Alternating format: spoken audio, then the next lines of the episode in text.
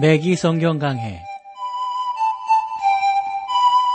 Thru the Bible 제공으로 창세기부터 요한계시록까지 강해한 맥기 목사님의 강해 설교를 보내드리는 맥기 성경 강해 오늘도 목동제일교회 김성근 목사님께서 말씀을 전해주시겠습니다.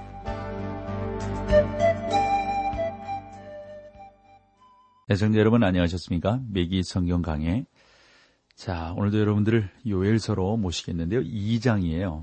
요엘서 2장의 주제는 여호와의 날을 바라보는 건데 거기는 하나님의 호소가 있습니다. 구원의 약속과 성령의 약속이 이 요엘서 2장에서 그러니까 우리가 요엘서를 바라보면서 여러분들이 꼭 기억할 것이 성령의 임하심. 그래서 이 요엘서가 사도행전 2장에 성령의 임하심으로 등장하는 것을 보게 되는데 그런 거 한번 여러분들이 기억하시면서 이 요엘서를 나누면 좋을 것 같아요. 그래서 이 요엘서 2장은 1장 15절에서 시작되는 어떤 서론, 서장의 연속이라고 보는데 물론 동일한 주제를 우리가 다루고 있다고 보면 되겠습니다. 그래서 여호와의 말을 바라보는 건데요.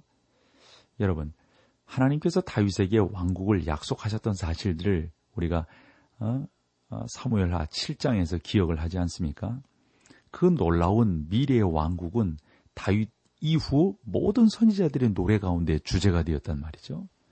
그 위대한 메시지는 이 땅 위에 있는 천년 왕국이 이 말이라는 사실을 보여주고요. 그 왕국의 참된 왕은 예수 그리스도라고 하는 것을 우리가 선지서들을 쭉 읽어보면서 아는 것 아니겠어요?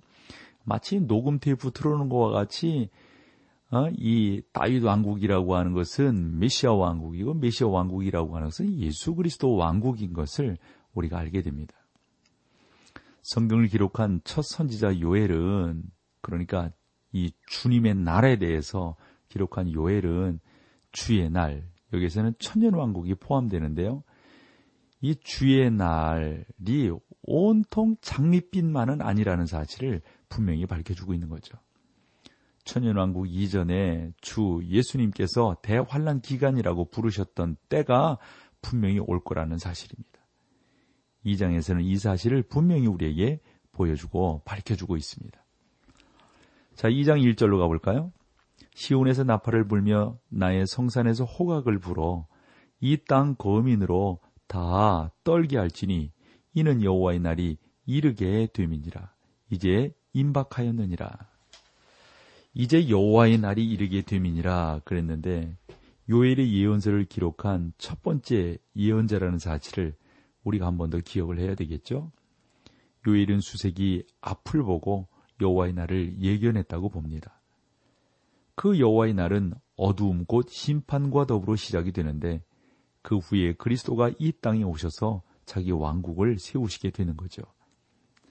요 사실을 또 누가 바라봤냐면 말라키가 바라봤어요. 그래서 말라키 선지자는 그리스도를 가리켜서 4장 2절에서 너희가 나가서 외양간에서 나온 송아지 같이 뛰리라 라고 말씀하고 있는 것을 봅니다.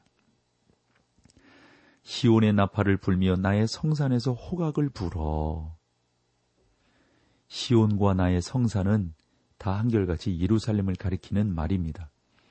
요엘은 그들이 나팔을 의미 어떤 그 나팔이 무엇을 의미하고 있는지 이것을 우리가 이해하는 게 참 중요하다고 보는데 우리는 성경을 균형 있는 관점에서 균형 있게 바라볼 수 있어야 합니다.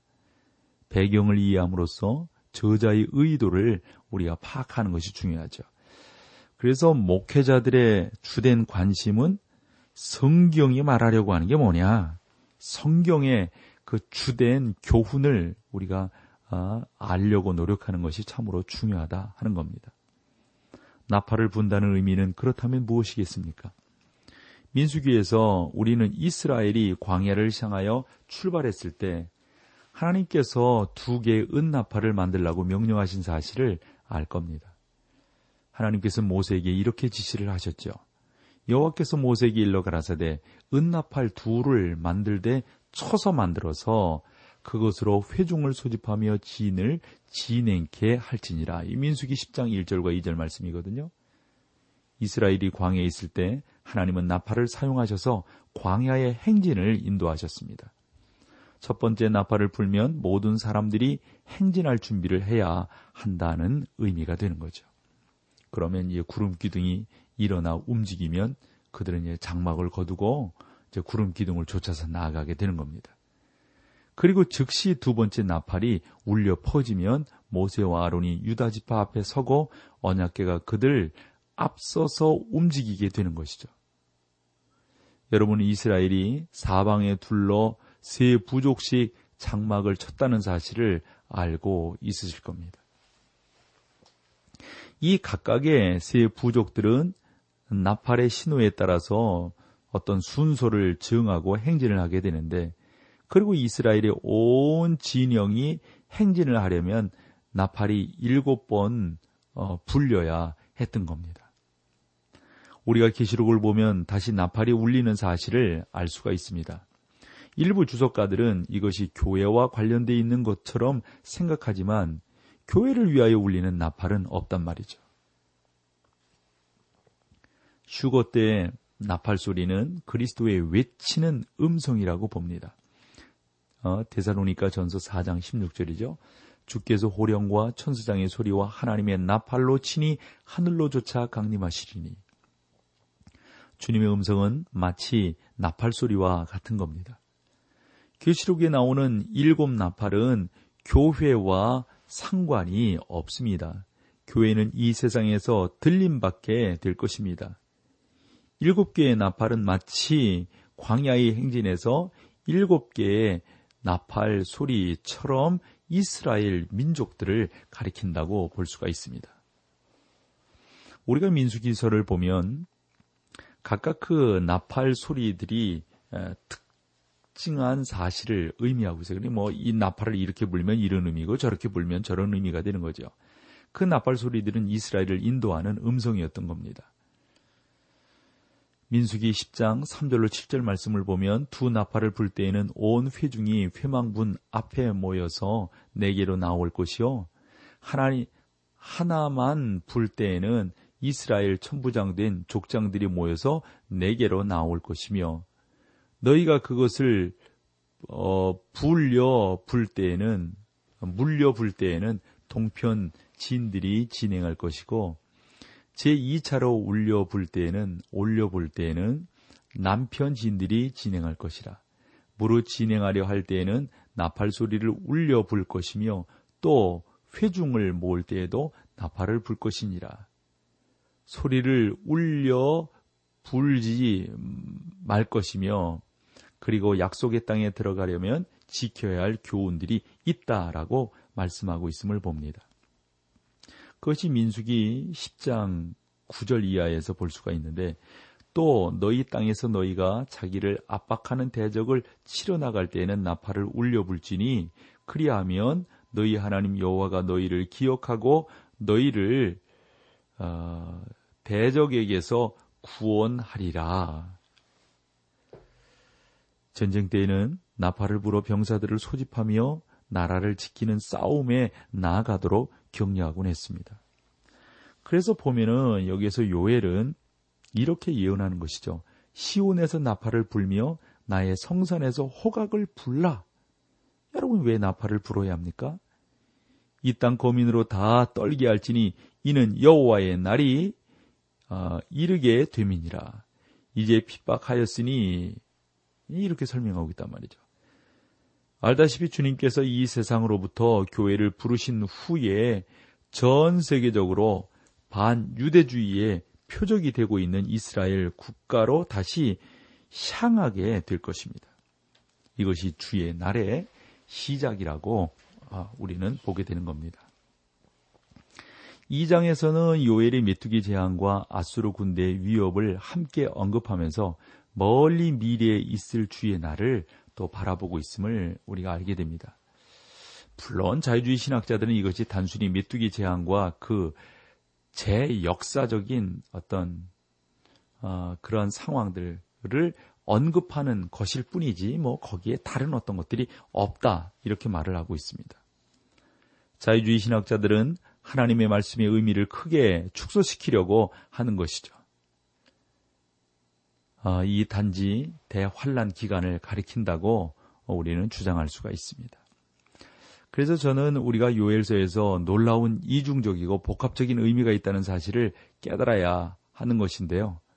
요엘은 메뚜기 재앙을 어, 말하거나 곧 곧바로 미래에 있을 주님의 날을 어, 언급하고 있다고 봅니다. 여러분은 지역적인 상황을 말했다가 미래에 있을 주의 날을 언급하는 것이 선지자들의 습관이라는 사실을 기억하시는 것이 이런 예언서들을 볼 때 중요한 이해도들을 도울 수 있다 하는 거죠. 그 주의 나라는 미래에 대한 대환란과 또 그 기간과 또 그 천년왕국이 다 포함되어 있음을 우리가 기억을 해야 합니다. 자, 여기서 우리 찬송 함께 나누고 계속해서 말씀을 여러분들께 전하겠습니다. thank you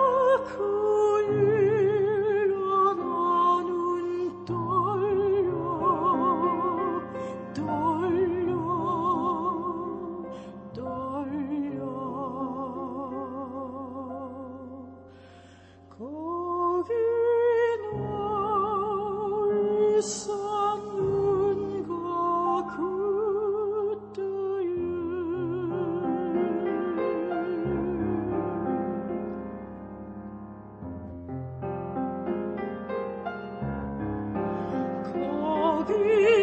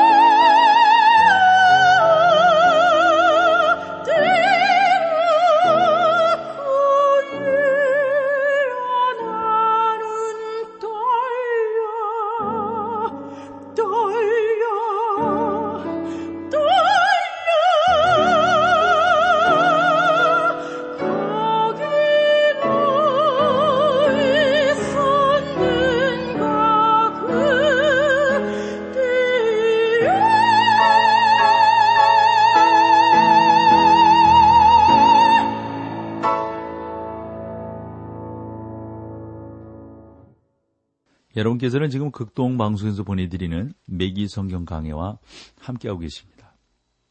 자, 2장 2절로 가볼까요? 곧 어둡고 캄캄한 날이요 빽빽한 구름이 끼인 날이라. 새벽빛이 산꼭대기에 덮인 것과 같으니 이는 많고 강한 백성이 이르렀습니다. 이 같은 것이 자기 아래로 없었고 이후 어, 세세에 없으리로다. 어, 바로 이 기간에 대해서 예수님께서는 아래와 같이 말씀을 하셨습니다. 이는 그때 큰 환란이 있겠습니다. 창세로부터 지금까지 이런 환란이 없었고 후에도 없으리라. 대환란으로 주의 날이 시작이 될 것입니다. 왜냐하면 시브리 사람들은 저녁 어두워질 때를 하루의 시작이라고 계산하는 그러한 아, 나름대로의 법들이 있으니까 말이죠. 어, 그래서 저는 이 메뚜기 재앙이 온 나라를 덮을 때 메뚜기 떼들에 걸려서 하늘이 아마 캄캄했을 거라고 생각을 합니다. 뭐 그런 내용은 내수날 지오그래픽 채널이라든가 뭐 이런 데를 통해서 팍스사가 제공하는 자연재해라든가 이런 걸 통해서 저는 근저에도 볼 수가 있었거든요. 주의 날은 이처럼 어둡고 더불어서 아주 그 심듬으로 시작된다 하는 것을 우리가 알 수가 있습니다. 3절로 가보세요. 불이 그들의 앞을 사르며 불꽃이 그들의 뒤를 태우니 그 전의 땅은 에덴 동산 같았으나 그 후의 땅은 황무한 들 같으니 그들을 피할 자가 없도다. 메뚜기의 재앙이 임하기 전에 이 땅은 마치 에덴처럼 보였을 거다 하는 겁니다. 모든 물건이 풍성했고 사람들은 부유했습니다. 그리고 그 땅은 아름다워 보였다고요. 그 메뚜기 떼들이 지나간 후에는 푸른 것이라고는 그러나 하나도 보이지 않았습니다. 마치 온 땅에 불타버린 것과 같았다는 것이죠. 파멸의 시기가 될 것이라는 점에서는 주의 날도 이와 같다고 볼 수가 있습니다. 그래서 요한계시록에 등장하는 네 사람의 말탄 자들이 있잖아요. 이 말탄 자들이 이 세상을 휩쓸고 다니게 되는 거죠. 그렇게 되면 거기에 전쟁, 기근, 그리고 사망이 있게 된다고 볼 수가 있습니다. 첫 번째 대접을 어떤 뭐랄까 쏘아 올렸을 때 인구의 어떤 4분의 1이 죽게 되는데요. 그 때문에 인구의 3분의 10이 어, 이제 나름대로 줄어들어서 하나님의 그 크신 그 역사와 인도하심이 어떻게 나타나게 되는가를 우리 가운데 잘 보여주고 있다고 봅니다. 2장 4절로 가볼까요? 그 모양은 말 같고 그 달리는 것은 기병 같으며 제가 앞에서 암시했듯이 메뚜기의 머리는 말의 머리를 닮았다고 합니다. 이태리 말로 메뚜기는 작은 말이란 뜻을 갖고 있거든요. 그리고 어, 독일어로는 건초 말을 의미한다고 봅니다. 말이 건초를 먹듯이 그 메뚜기들은 모든 것을 먹어 치우게 된다 하는 것이죠. 요엘은 메뚜기가 재앙을 묘사하면서 어, 나름대로 그것을 주의 날에 어, 적용시키기 시작하는 것 이것이 참으로 중요하다고 보는 겁니다. 5절로 6절을 보겠습니다. 그들의 산 꼭대기에서 뛰는 소리가 병거 소리와도 같이 불꽃이 초기를 사르는 어, 소리와도 같고 어, 나름대로 강한 군사가 항호를 벌이어 싸우는 것과도 같다고 볼 수가 있는 겁니다. 7절로 가보실까요? 그들이 용사같이 달리며 무사같이 성을 어, 더워잡고 오르며 각기 자기의 길로 행하고 그 항호를 여기지 아니하며 그랬습니다. 이 말씀에 대해서 우리가 잠언 성경을 한번 집중해 볼 필요가 있는데 잠언 30장 27절에 보면 임금이 없겠다. 때를 지어 나아가는 메뚜기와 하는 그런 말씀을 보게 된다고요. 메뚜기는 왕이나 지도자가 필요 없는 사람들입니다. 그 뭐 없는 사람들이 아니라 없는 곤충이죠. 각자가 자기의 위치를 잘 알고 있습니다. 그들은 때를 지어 다닙니다. 오히려 여기에서 어, 나름대로 어, 자기 무덤의 메뚜기를 언급한 것을 어, 보노라면 아주 그 커다란 군대 이동을 묘사하고 있는 것을 우리가 볼 수가 있습니다. 끝에는 그 영광의 땅에 또 다른 원수가 어떤 침입을 하게 될 것이다 하는 것이죠. 그 원수들은 마치 메뚜기 때처럼 몰려들게 될 거다 하는 겁니다. 이것은 마치 다섯 번째 나팔을 불 때 임할 재앙에 대해서 사도 요한이 계시록에서 기록했던 사실을 그대로 의미해 주고 있습니다.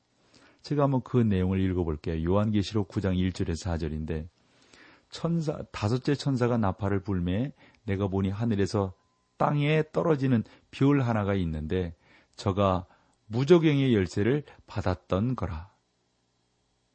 저가 무적행을 여니 그 구덩이에서 큰 풀무의 연기 같은 어, 연기가 어, 연기가 올라오매 해와 공기가 그 구멍의 연기로 인하여 어두워지며 또 황충이 연기 가운데로부터 어, 땅 위에 나오매 저희가 아, 땅에 있는 전갈의 권세와 같은 권세를 받았더라.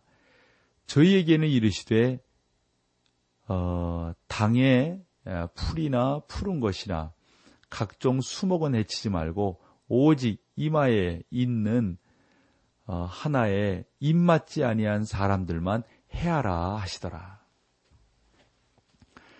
이 메뚜기는 대부분의 메뚜기를 공격하는 푸른 식물들을 공격하지 않는 특별한 메뚜기였습니다. 이 메뚜기들은 인간을 공격하지는 않습니다. 이 메뚜기들은 오직 이마에 하나님의 인을 어, 박지 아니한 것들만 나름대로 소화를 해서 어, 설명하고 있는 것을 볼 수가 있습니다. 그때 사람들이 죽기를 구하여도 죽을 수가 없었습니다. 왜냐하면 말세 땐 그러잖아요. 곧 자살할 수가 없었다는 뜻입니다. 그러나 그들은 어, 죽이지는 못하게 하였고 다섯 달 동안 괴롭게만 하는데 아, 나름대로 의미를 부여하고 있었어요. 그 괴롭게 함에 있어서 나름대로 어, 요한계시록을 보면 이러한 부분들을 잘 감당하고 있는 것을 우리가 볼 수가 있죠. 요한계시록 9장 5절 6절을 보면 그러나 그들을 죽이지는 못하게 하시고 다섯 달 동안 괴롭게 하게 하시되 그 괴롭게 함과 아, 같더라. 그달에는 사람들이 죽기를 구하여도 얻지 못하고 죽고 싶으나 어, 죽음이 저희를 피해가도다. 이렇게 말씀하고 있는 것을 보게 됩니다. 그 다음으로 보여지는 게 이제 메뚜기에 대한 묘사를 볼 수가 있어요. 황충들의 모양은 전쟁을 위하여 예배한 말을 갖고 또 여자의 머리털 같은 머리털에 있고 이는 하나님의 사자가 역시 이와 같으다 하는 겁니다. 사랑하는 성도 여러분, 이것은 특별한 종류의 메뚜기가 아닌 것이죠. 이러한 재앙은 대환란 때 있게 될 것이다 하는 것을 우리는 성경을 통해서 교훈을 얻을 수가 있습니다. 요엘의 예언서를 기록하기 시작한 첫 번째 아, 선지자로서 후일의 사도 요한을 위한 근거를 미련을 나름대로 마련하고 있다고 볼 수가 있죠. 곧 주의 날에 출두할 그 메뚜기를 상세하게 묘사하고 있다고 보는 겁니다.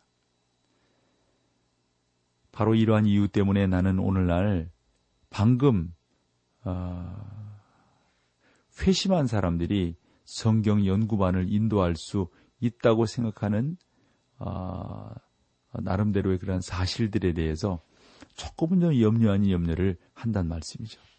그들이 성경의 어느 책부터 시작하기를 원하는지 또한 모르기 때문에 그렇습니다. 그들은 보통 요한복음 아니면 계시록 뭐 이런 데를 선택해서 주로 가르친단 말이죠.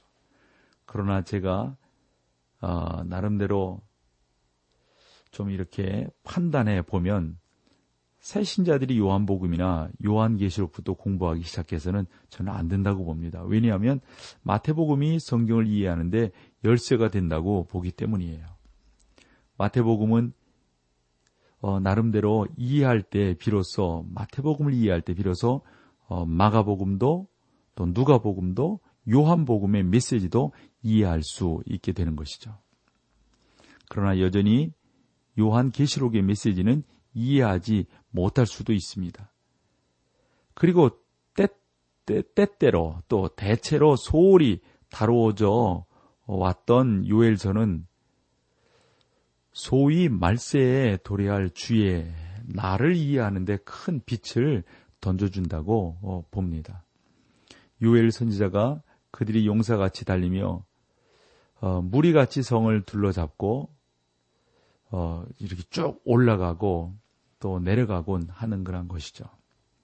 그래서 메뚜기 재앙으로부터 이제 주의 날이라는 미래 사건을 다루고 있다고 하는 면에서 이 요엘서 2장을 좀 더 정확하게 볼 필요가 있다고 봅니다. 자, 오늘은 여기까지 하죠. 함께 해주셔서 고맙습니다. 맥기 성경 강해 지금까지 Thru the Bible 제공으로 창세기부터 요한계시록까지 강해한 매기 목사님의 강해 설교를 목동제일교회 김성근 목사님께서 전해주셨습니다. 이 시간 방송 들으시고 청취 소감을 보내주신 분께는 나침반 출판사에서 신앙서적을 보내드립니다. 청취 소감을 남겨주실 분들은 극동방송 홈페이지 매기 성경 강해로 들어오셔서 사연을 남겨주시거나 문자로 참여하실 분들은 한 통에 50원의 유료 문자 샵 1069, 샵 1069번으로 보내주시기 바랍니다. 매기 성경 강해 오늘 순서를 마칩니다.